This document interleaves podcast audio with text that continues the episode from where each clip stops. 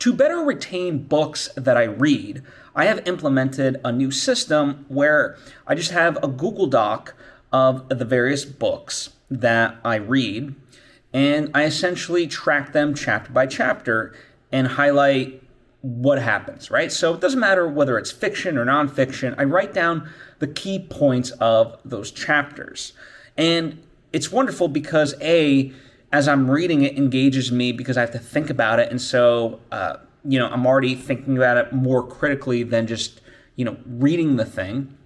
But also, it is wonderful because then later on in life, I can go back to it and recall, like, oh, okay, th- yeah, yeah, I, um, it, it'll just bring that up uh, to the forefront of my mind that much easier, right?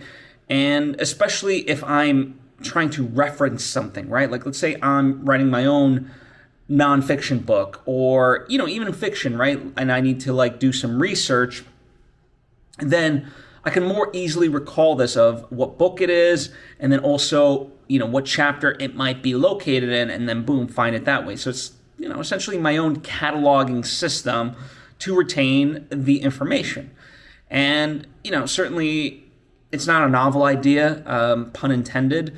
Other people have so, utilized this method, but uh, you know, it's something that I finally got around to. Um, it's something that I was only avoiding because you know my own laziness, right? And I will admit it does take a certain amount of time. You know, not not a long time, but it does take effort to okay, open up you know the Google Doc, write it down, and stuff like that. While you know, it's still fresh in my mind.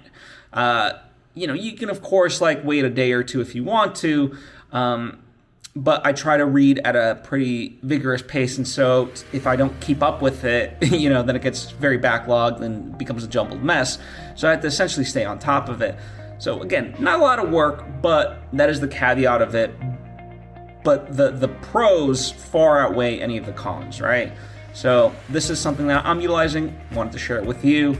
Um, and hopefully, uh, you know, even if you don't do it for every book, maybe the ones that you like or something like that, the ones that are important to you, you know, may it help you, may it serve you, um, as it is already serving me, and I can't even imagine in the ways that it will serve later on down the line.